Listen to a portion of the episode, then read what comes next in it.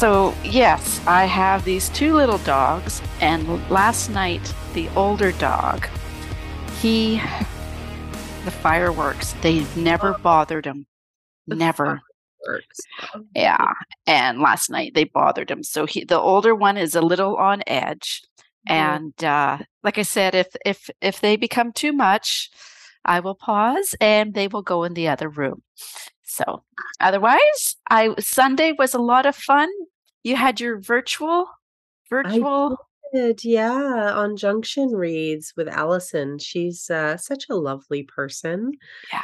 Um, yeah, she's she's really fantastic and um, it's always a joy to talk to her, as it is to talk to you. Oh, thank you. Yeah. Thank you.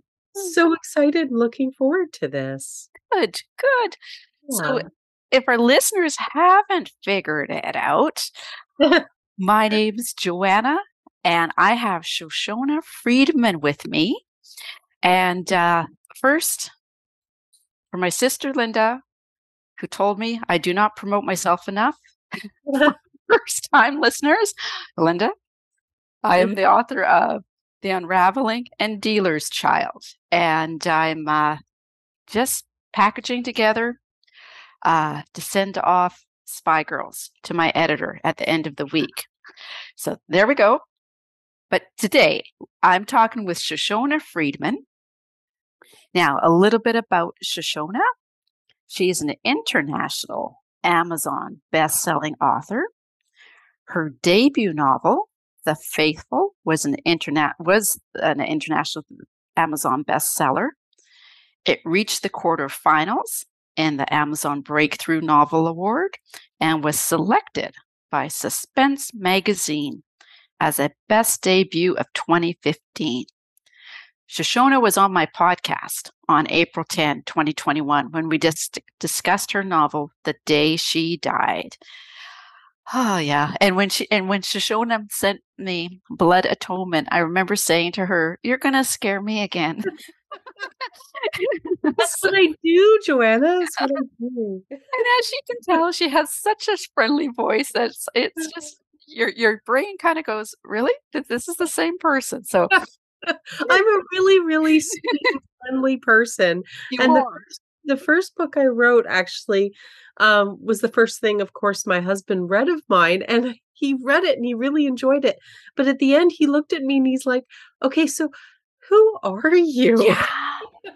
because it's totally, it's way darker than I actually am as a person. So, Yeah. And isn't it funny when you discuss, let's say, how you're going to take care of a character or you're going to, for example, I had this one question with um, our oldest daughter about rifles, and she's a nurse, emergency nurse. And I said, okay, if an individual gets shot in the head, what happens? You know, and my spouse just, he looks at me and goes, violent. And I thought, what do I write? right? exactly. yeah. So, Don't check my search history on Google. It's pretty terrifying. yeah. Yeah. So, we are going to talk about blood atonement. And Shoshona, she's a proud member of Sisters in Crime, Crime Writers of Canada, and the International Thriller Writers and Mystery Writers of America. Shoshona, thank you for joining me. Aw, thank you for having me, Joanna. It's so nice to be here again. Oh, good. And if you're wondering why I'm kind of uh, on a slant here, I'm trying to pet the little puppy, so he so he's happy. So yeah, yeah. So first, thank you for placing my logo on your upcoming events under news and under your news and events page on your website. That really that meant a lot to me. Um, you know, Oh, There's- yeah.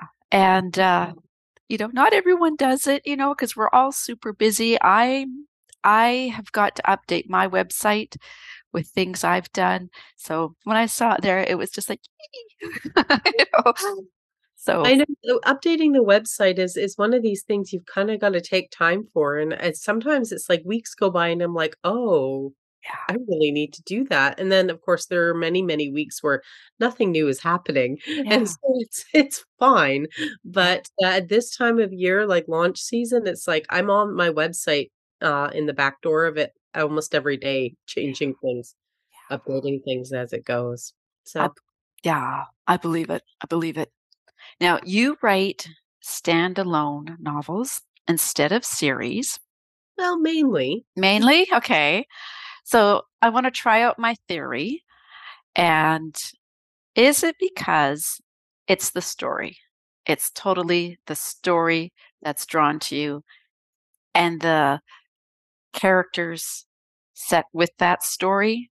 Because I know I'm really enjoying the series, so I was just wondering t tell me, what do you think?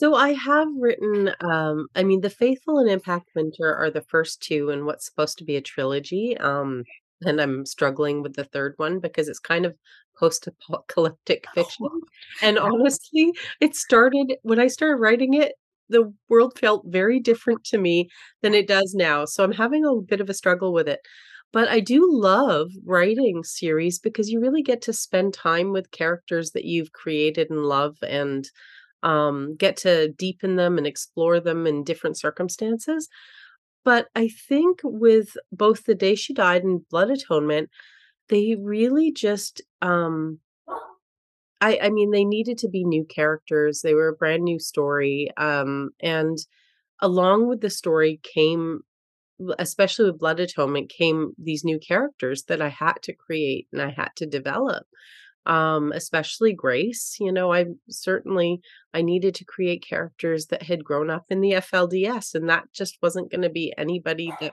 was somebody I'd already written about, so, yeah. Yeah, yeah, oh, yeah, okay. So, you're taking me right to Blood Atonement, okay. Blood Atonement. Yeah, so What's on my mind lately? what made you want to write this novel? And, uh, you know, I've had writers tell me that the actions of politicians have infuriated them so much that like, I had one I shouldn't say the word infuriate. I had one children's author who said that when she originally started writing her children's book, she goes, "I wasn't planning on this type of a children's book about acceptance." And she goes, "But" "current world events," she just thought, "I have to do this. I have to do this." So, what what made you want to write Blood Atonement? Well, it's funny, I really relate to what you just said about that, um, children's author because I think I've always been obsessed with extremism and damage that's done to people in childhood and how they survive that and how they thrive or don't thrive or what that damage does to them as they're adults going about in the world, and I really love to see people become heroes in their own right, which is what Grace does when she, uh, makes the choice to escape from the FLDS and and take other kids with her, um, but, uh, I don't I think it's one of these things that as I wrote it and as I rewrote it and rewrote it and Yeah. edited it and and even through the editing process with my publisher, um, I became more and more aware of what my statement was on this piece, because really, when you're writing, sometimes you're just writing a story and you're Yeah. following it where it goes and you're following your own interests and stuff, and at the end of it all, I went, "I'm really I'm really discussing something that has a much broader view than what this story is about, which is the damage that extremism does," and extremism is so damaging in so many different ways, from political to religious to patriarchal, I mean, it's all there, um, it's all there in Blood Atonement Yeah. and this religious sect, Yeah. um, and and look at the damage it does to your children when you don't accept them for who they are and when you try and make them be something extreme that you believe is right. Yeah. Yeah.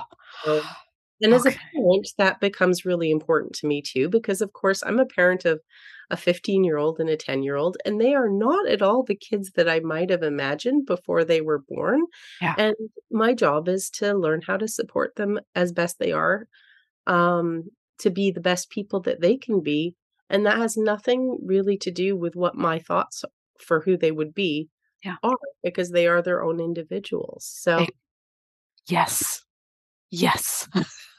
I'm just gonna go on a whole parenting rant. Yeah, no, no, because, ah, it ah, okay. Blood Atonement, Yeah. it it's a riveting it's a psychological thriller. And I'm just, uh, like, you're I'm the parent in me, uh, knowing the book, I'm trying to keep trying not to go off on a tangent here. So Wait, first first, can you give us a summary of what Blood Atonement is about? And I'm gonna make sure my dog pops down from the window, okay? Take it away, Shoshona. Take it away. Okay, so Blood Atonement is the story of a girl named Grace DeRoche who grew up in a, um, fundamentalist Mormon church sect. So that's kind of for people who don't know who the fundamentalist Mormon church is, it's, um, like the Netflix special Keep Sweet, Pray and Obey, or, uh, Hulu's Under the Banner of Heaven. There's been a lot of interest in it lately. Um, and they believe in plural marriage, and they believe in women being subservient to the men and, um, uh, basically obeying their priesthood head, which is their husband. Uh, so Grace grows up in a fictionalized sect of the FLDS that I placed somewhat close to the real FLDS sect in, um, Bountiful, BC. And at the age of 18, she escapes, makes a very brave choice to escape, and she's able to save a number of children with her. Um, and they escape, and they try to prosecute the leaders of the FLDS, and unfortunately, the whole sect, including Grace's family and everybody else's families, commits mass suicide rather than having to face the prosecution.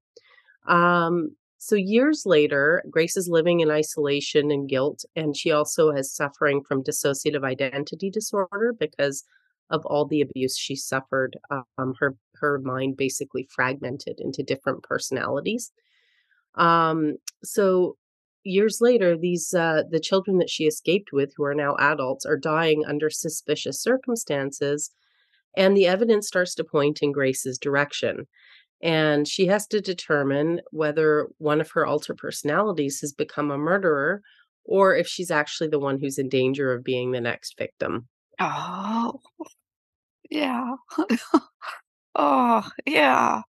This thing with Grace and I I'm I wanna make sure I don't get too ahead of myself, because she has sisters She does. And they are strong, but what they're coping with is horrendous. Yeah. And I how you set this book up you know, we start with a prologue, and I had tears in my eyes, you know, because you're just I had to I just how you wrote it and, uh, I don't wanna give anything away but you think yeah, I'm not gonna say you think there's I'm not gonna say uh, just tell me, how did you write that prologue? How did you write that prologue? Like, what Okay. guided you through that prologue and through some of the heavy scenes in the in this novel? Like, how did you do it? Literally. Yeah, some of the scenes were really hard to write. Um, the prologue, I don't think was originally written as a prologue. I kind of plunked it in there in a in a later draft, but, um, I realized that, um, because the book goes back and forth in time. Yeah. So, um, in some chapters, you're with Grace as a child growing up in this sect, and in other chapters, you're with Grace in the present, um, as she's trying to figure things out, or you're with the uh, the RCMP detective, Beau, who's trying to figure it all out.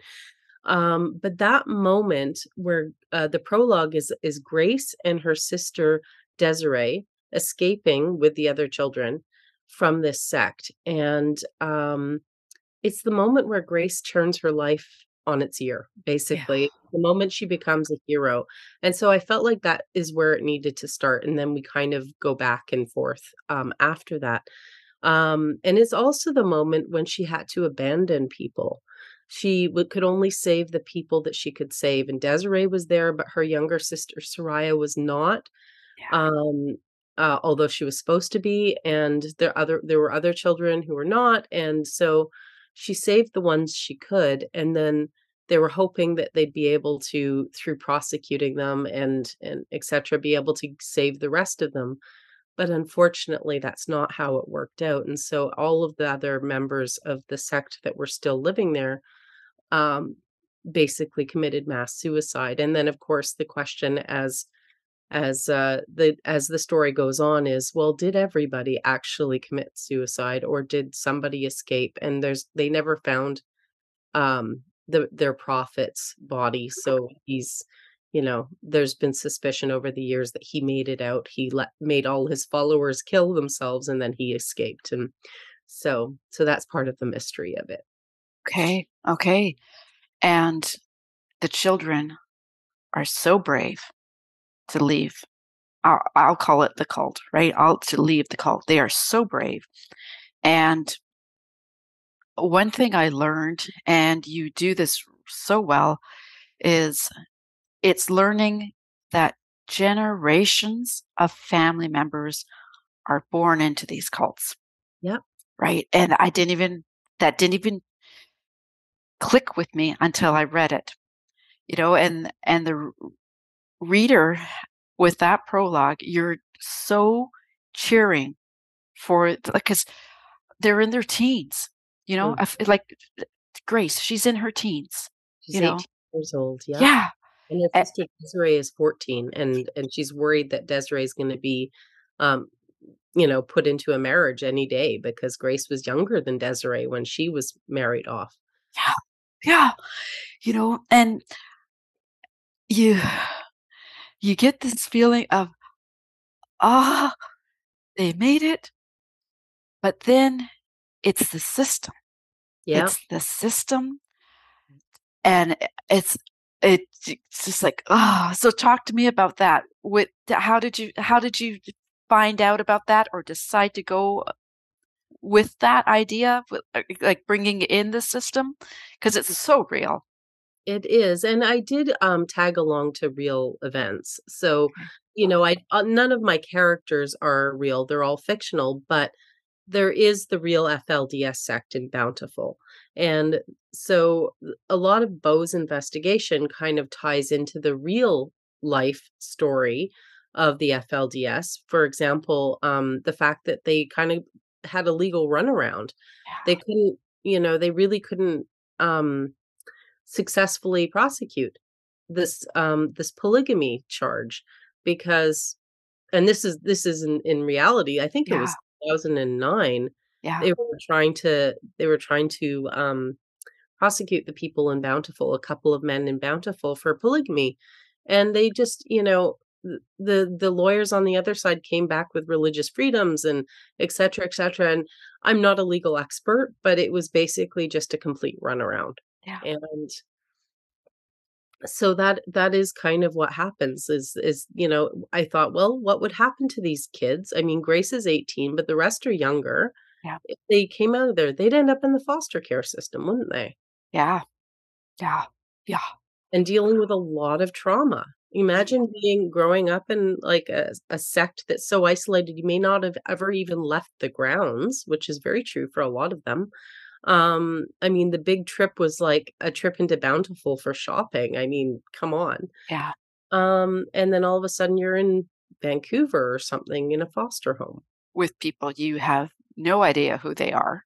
And you're right. and you, even though you're trying to escape it, you've been brainwashed your whole life about um, you know, these Mormon beliefs of of, you know, plural marriage and and being sweet and you know yeah. trying to attain your place in heaven and that the end of days are coming any day now. Oh, all of a sudden yeah. you're, in, you're into a whole new reality. Yeah.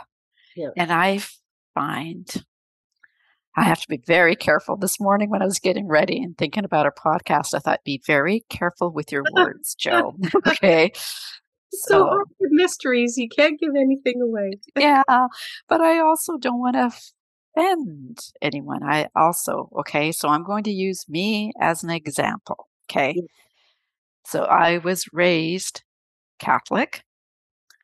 And what in, drives me nuts is when religion is twisted to suit individual selfish purposes and disgusting purposes.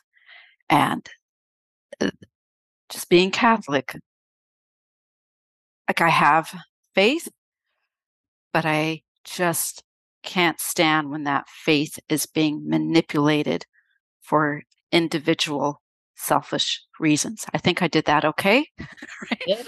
I completely agree. And as somebody who was raised in the Jewish religion, um, you I see that from that angle as well. Um, there are there are families that I I know who have you know basically sat shiva, which is what they is a Jewish mourning practice for a child that is you know still alive, an adult that child that is still alive, because that child is not what they expected them to be and is not following what they believe is right you know things wow. like if a, if a child comes out as as um as gay or yeah. trans or something like that that there are families that are so extremely religious that they'll turn their backs on their own child and so these these are things that i witness um just in my own you know out on the outskirts of my own religious community. Yeah. i don't want to make it sound like everybody's like that. That's not yeah. at all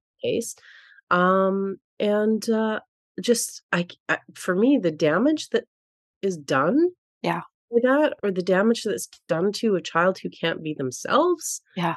um isn't safe in their own home to be who they are. Yeah. Yeah. Mm. yeah and i i've witnessed that too. Um now as i was reading you have dialogue and there is one character who says, God is testing us. Mm-hmm. And I read that and I went, ah. right. So, was there any scene, dialogue that was the most difficult to write? Oh, well, I think that it was really hard for me to write the scenes with Grace and Uncle G, the, yeah. the bishop, who is the person who's abusing Grace because Grace actually grows up in a, a, family that, although completely brainwashed, is actually quite loving. Yeah. And so you, you know, she has a, a loving relationship with her mom, with her dad. Um, everything in the family changes as um, the dad is gets a second wife, Mother Rebecca. Everything kind of gets a lot more tense. Oh yeah um but grace has a lot of love in her home and in her family and and she also is young young but recognizes that that's not necessarily the case in all of the families in their sect but that she's fortunate that her parents actually love each other. But uh, i think the hard scenes were the ones that i had to write with uncle g um as the abuser and i i had to be very i made a, a very mindful choice early on that i wasn't going to um, sensationalize the abuse, that I wasn't going to sensationalize the dissociative identity disorder that Grace develops because of the abuse. so I used it and I made a choice. I'm not going to write any of this on the page. Yeah. I'm going to go right to the edge and I it takes it's a challenge to figure out where the edge is. Edge is, yeah. I'm going to go right to the edge and then so that the reader has an understanding of it without having to be faced head on with the words of it. Yeah. But those were the hard chapters to write. Yeah. Yeah. When Grace had no power. Yeah. Yeah. yeah. See, and what I really like is the letter you have in the beginning of that novel. That letter is so touching, you know, and it to me it shows so much respect. Like you're acknowledging there are victims, there were people, uh, there are people out there who are trying to still cope with this, right? Absolutely. And it made me realize when, like, when they say words have power, words have impact. They do. So when I, like I said, when I saw your letter, I thought, yes, it was so respectful. And I really admire that, Shoshona. I really yeah. do. Yeah. yeah. So taking it up, taking it up a bit. I want to know because I want to know because there's you talk about hypnosis Yeah. Have you been under hypnosis? I actually have. I I did a whole series of hypnosis um sessions at one point in my life. I was probably in my early 20s. And I don't know that it helped me, honestly, but I thought it was quite interesting. And I've realized um, through time that I actually use hypnosis in my books quite a bit, which means it obviously has stuck with me um, that this is something that happens. Well, I was, when I was putting the questions together, I thought, I think I've asked her this before, right? You know, but I think it's really cool, like reading about the hypnosis. So I thought I'm going to ask her again. yeah, no, I have I have done hypnosis, um, and uh, I I I think I found it very relaxing. And at the end of it all, I'm not sure if it actually helped me with the reason I was going there, but it was kind of very soothing. So That's good. yeah, Good. That's good. Okay. So with your characters, they are such fighters. There's Desiree, there's Grace. They are both they are both strong in their own way. And uh, uh, so when you were crafting these characters, how how did that all come about? Like how did how did you decide, okay, you know, they're going to go through this, but I want to also show their strength. hmm Yeah, I think that there was a lot of character building, and Desiree, I don't think really came into formation until a little bit later in the book, like in the first draft for me.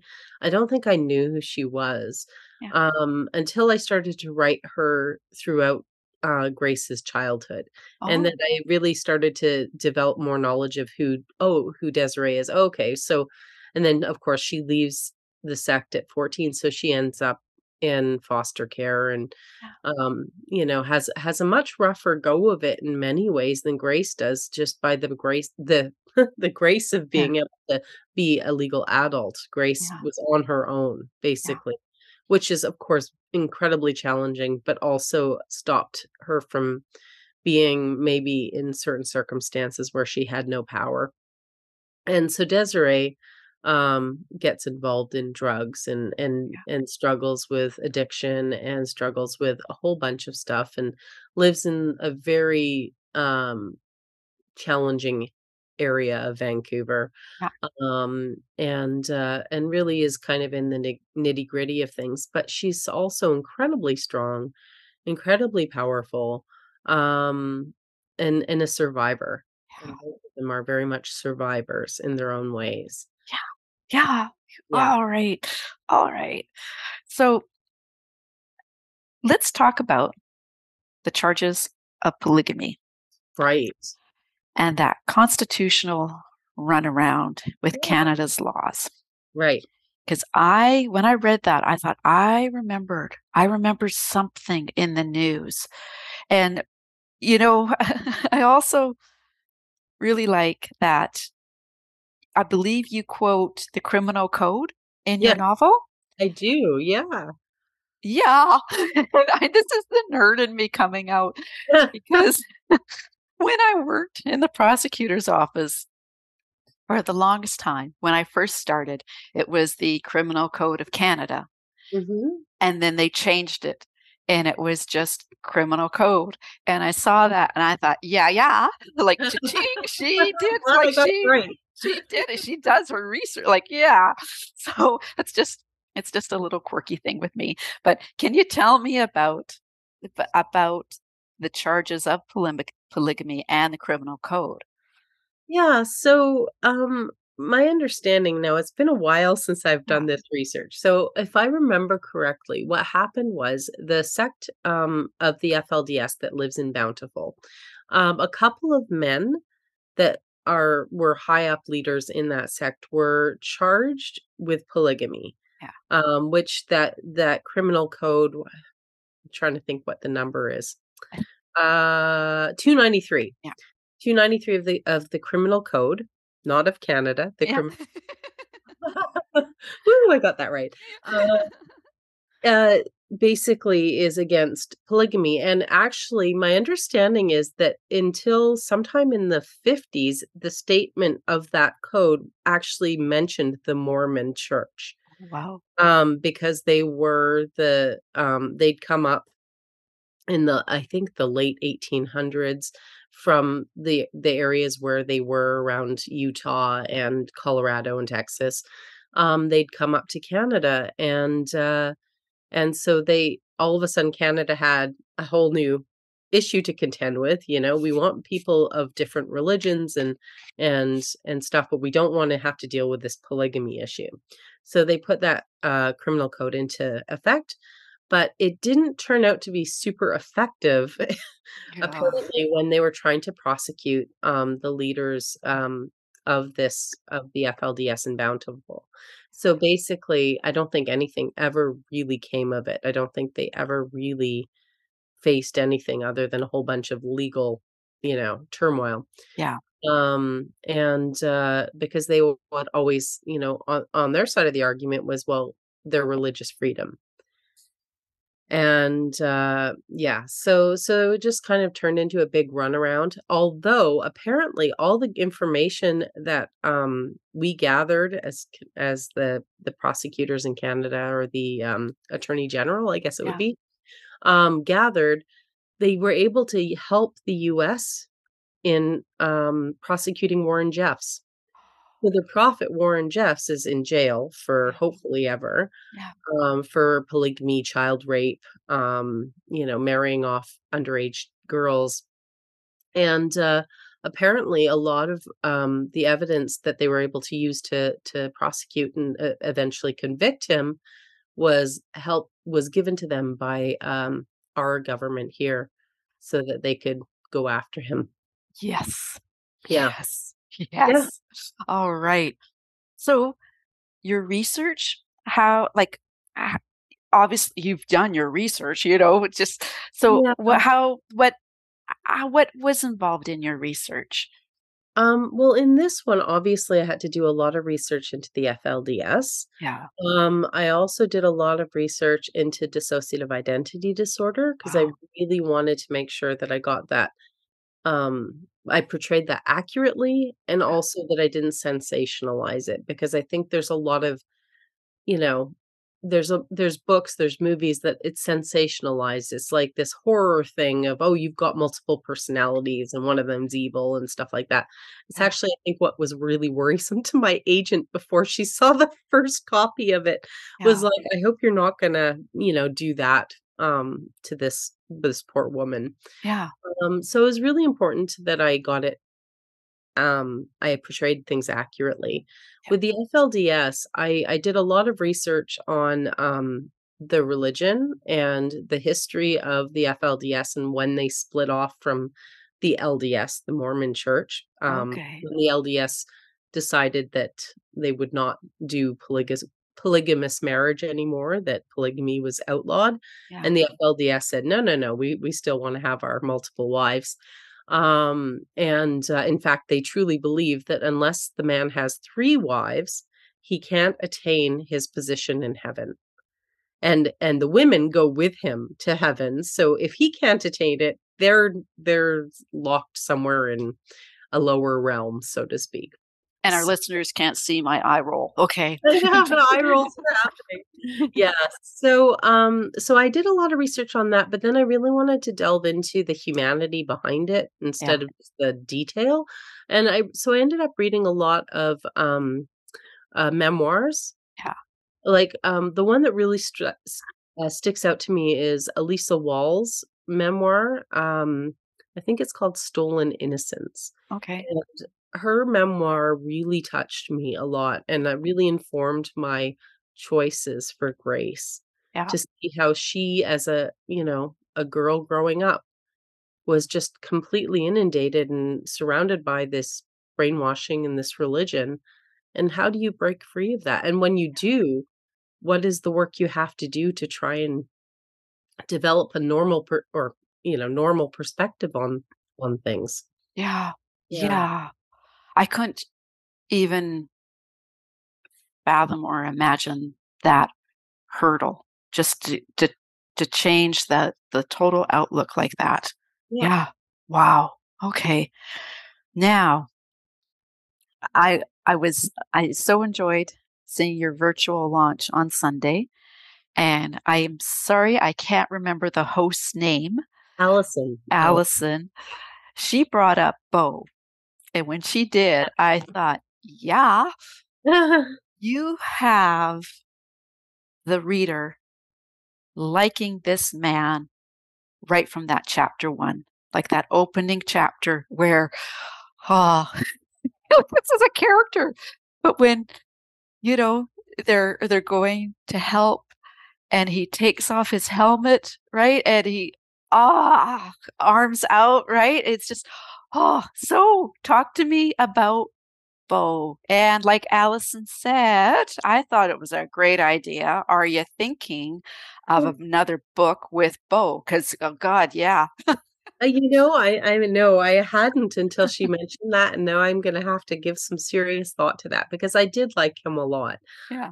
Um, he is a, an RCMP detective, but he has been through a lot in his own life, and um, his wife um committed suicide and about 10, 10 years or so before this book is set and he's still dealing with it he's still not completely believing that she really did and and this is why he's actually become an expert on suicide notes is Yeah. because of what happened with his wife Yeah. and um and so when the suicide notes start coming in with the the others who escaped with grace he's able to kind of tear them apart and pinpoint where he sees things that are possibly false Yeah. um and he really starts to believe that these suicide notes are not real. They're they are faked. Um but uh, he is he's a very kind-hearted person um and he is yes you you do see him in that prologue when grace and the other kids are running towards their mortal enemy because they've been the police are the enemy. If you if they come if they raid this if they raid uh Brigham you need to run for the forest. This is what they're trained to do. So to to run towards the police is just a monumental choice to make and terrifying for them um and then he does he steps out of the the formation of all the other officers and he open he takes off his helmet he opens his arms to them like i'm safe. Yeah. and um and he is the person who is charged with the investigation and and uh years ago was charged with trying to help prosecute the leaders and of course that failed miserably. Um and so he feels a great sense of responsibility towards these kids. So when desiree reaches out to him to say i received this this newspaper article in the mail Yeah. um about another child uh, another person's um fake suicide as it turns out um he is he is right back in there and wanting to help them and wanting to figure it out Yeah. um yeah but he is definitely a damaged person as well and dealing with his own grief and his own vulnerability Yeah. It, it's interesting though that both Allison and I were just like, mm-hmm. Yeah. right. right. Yeah. So, okay. Now we're just going to change it up a little bit here. We've gone on a couple of tangents. Thanks for hang- being with me. um, lightening things up a bit. I want to know what do you do for fun besides going to the Elton John concert? oh yeah gosh that was such a great concert Mm. um w- actually we've gone to several concerts lately so back in the before times my husband is really into music and really into going to concerts. So since we've been married, I've gone to more concerts than I ever probably did. So we actually have gone to Elton John lately. We went to um see the Eagles. Oh, I love, I love, love, love. I will see them anytime. And we went and saw the Pet Shop Boys in New Order. Oh. It was very much a oh my Yeah. God. I know, right? So Yeah. yeah, they were amazing. Um, we also used to have uh season tickets to see the Seahawks, the Yeah. football team in Seattle. Um, but uh we gave those up just before COVID hit, which was probably really good timing. Yeah. Um, and but other than that, honestly, I'm a really boring person. I'm very much an introverted homebody. Um, And, um, we have a place in, uh, Palm Springs, California, Yeah. and that is really, like that's where I love to be. I love to be there in the sunshine, I love to work there, I love to swim and just, uh, enjoy the sun, and yeah, so those are my those are my big things is Yeah. And I'm a mom, Yeah. so a lot of my focus is is there. My Yeah. kids are getting older, but they're they're still they're still young enough that, uh, you know a lot of my focus is there. That's awesome, 'cause Yeah. I find you you need a balance, especially I would like, as I was reading this, you know, s such a s serious topic matter, so you you I I kept thinking, "How does she come up for fresh air?" Right? Like, you know, cause, cause you y when you write a novel, it's not like you just well, for me especially, it's not like just bam, 2 months, it's out, it's polished, it's done, like, you are Oh, it's it's months and months and possibly years. years Yeah. in that world. Yeah. Yep. Yeah. Yeah, you really do immerse yourself in that world, and sometimes you come up for air, and I l and, you know, speaking of myself here, I come up for air, and my kids are there, and they're hungry, and they're needing food, and, you know, one's upset about something, and one's, you know, wanting to go out somewhere, and and I'm like, "Oh," it takes a little bit of adjusting back to the real world, it's like, "Oh, I'm I'm still in this, like, you know, haunted world that I've created where people are dying." Yeah. You know, "Oh, you want dinner?" Yeah. Yeah. So, Yeah. that that happened with me with you, with me reading your book. I was reading your book, and I came out, and I thought, okay, I'll I'll put a salad together." Yeah. And I haven't told my husband this. So he's sitting there on his laptop, and he's talking to me about something, and I I'm just I'm putting the salad together together, and he's saying something about, "So you know what happened? This sports team did" "something. Right. This other sports team did something." And I was like, "Uh-huh. Uh-huh. Uh-huh." Uh-huh, yeah. And then after I thought, "I have no idea what he just told me." You Right. know? I know. I think that's the, um I mean, probably that's the thing with readers, but also with writers is, like, ha half the time my brain's not fully there. Yeah. It's Yeah. really hard to be fully present, and I and it's hard, like, I I I'm trying to d get better at compartmentalizing Yeah. because, honestly and I've been like this since I was a kid, I mean, I remember sitting in class, and I was the most pleasant child, but I paid absolutely no attention, Yeah. and, uh, so it took a long time before my teacher every year would figure out, "Oh, this kid's just, you know, she's really sweet, but she is paying no attention to anything I'm teaching." Um, because I had other things that were going on in my head all the time. Yeah. Yeah. I get it. I get it. I get it. And I just want to loop back before I ask you my final question. It made me feel good when you said you know, when we were talking about how strong the characters are, Grace and Desiree, Mm. and you had said that at first you didn't quite know Desiree, but it was Yeah. through rewrites? Yeah. That made me feel so good because there are times it's like I said to my critique partner last night, I go, "Okay, I know who my murder victim is." You know, I have an idea of it, but it's for me, it's through the 1st draft, it's through the 2nd drafts, it's that this character comes to life, you know? Absolutely. A lot of them don't come to life, even though I do my whole character study ahead of time, and this is what this person is, and this is who they are, and this is, you know, what they look like, which I never give much priority to, but, Yeah. you know, all of that, um, and, uh but at the end of the day, they often don't come to life until very late in in the process, and then all of a sudden, it's like, "Oh, now you've just suddenly become a real person to me. Yeah. Now I get you." And then I have to go back and and and change things or add things and rewrite once I realize it. Like Desiree's haircut, to me, Yeah. that was a scene when I, um when I learned about the hair and how the FLDS, the women are never supposed to cut their hair and why.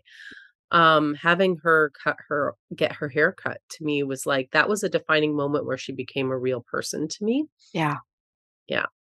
See, okay. And I we have to say why they're not supposed to cut Oh, their hair. Okay. So these women have no autonomy whatsoever, and it drives me absolutely Yes. bonkers. Me too. They're not even allowed to cut their hair.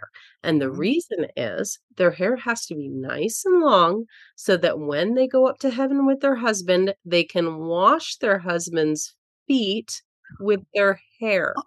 Oh, never. Right? So, first of all, gross. Yes. But second of all, like even your hair is not your own, your hair is your husband's. Yeah. That's how these women are treated. Yeah. Yeah. Yeah.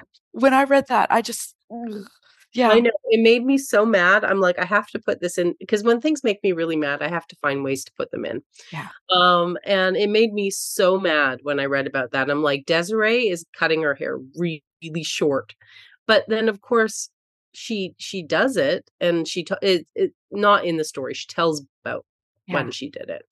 Um, and of course she's gonna have really big emotional feelings about doing that.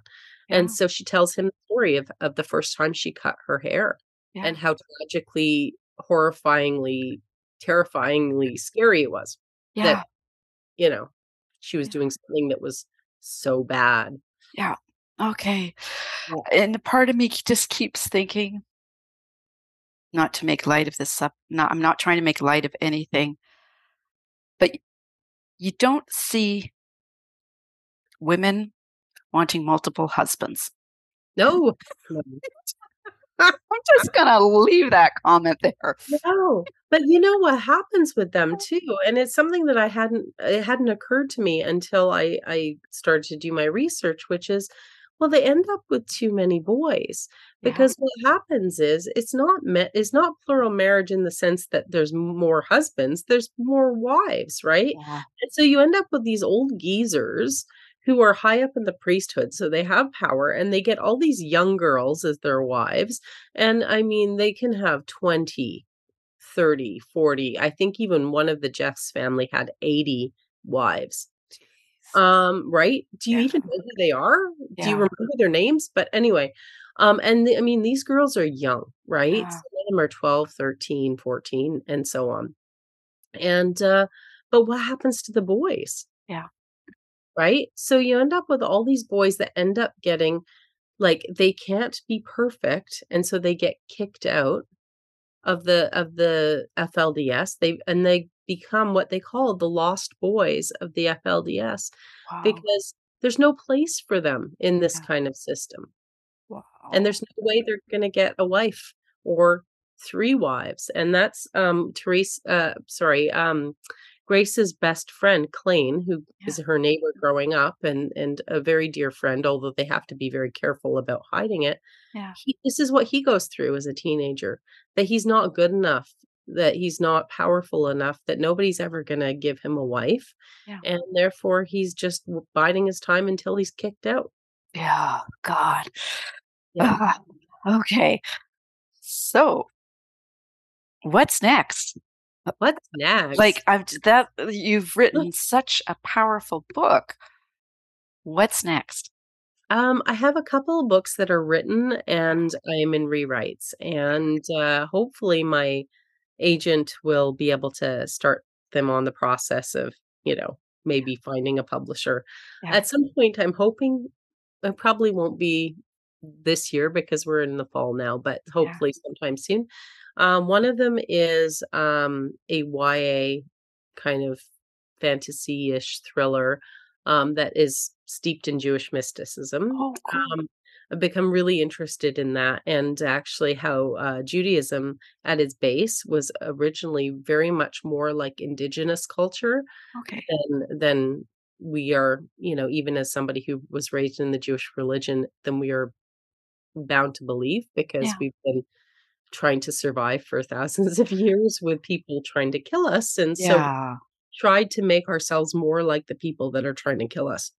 Jeez. But but Yeah. in truth, we actually are very much a shamanic indigenous culture that believes in angels and demons and, and spirits and the earth and you know all of that. So I'm I'm really delving into that and that's going to be YA which is um a bit of an uh and branching off from what I'm used Yeah. to. So I'm taking some time to kind of get used to that. But that might be a series if there's interest in it. I'm hoping it'll be a series. It sounds fascinating. Like Yeah. just to learn. Yeah. Yeah, I'm I'm very d- I'm deep in the in the research of it and then of course you got to pull back from that and figure out how much of the research actually needs to be in the story. Yeah.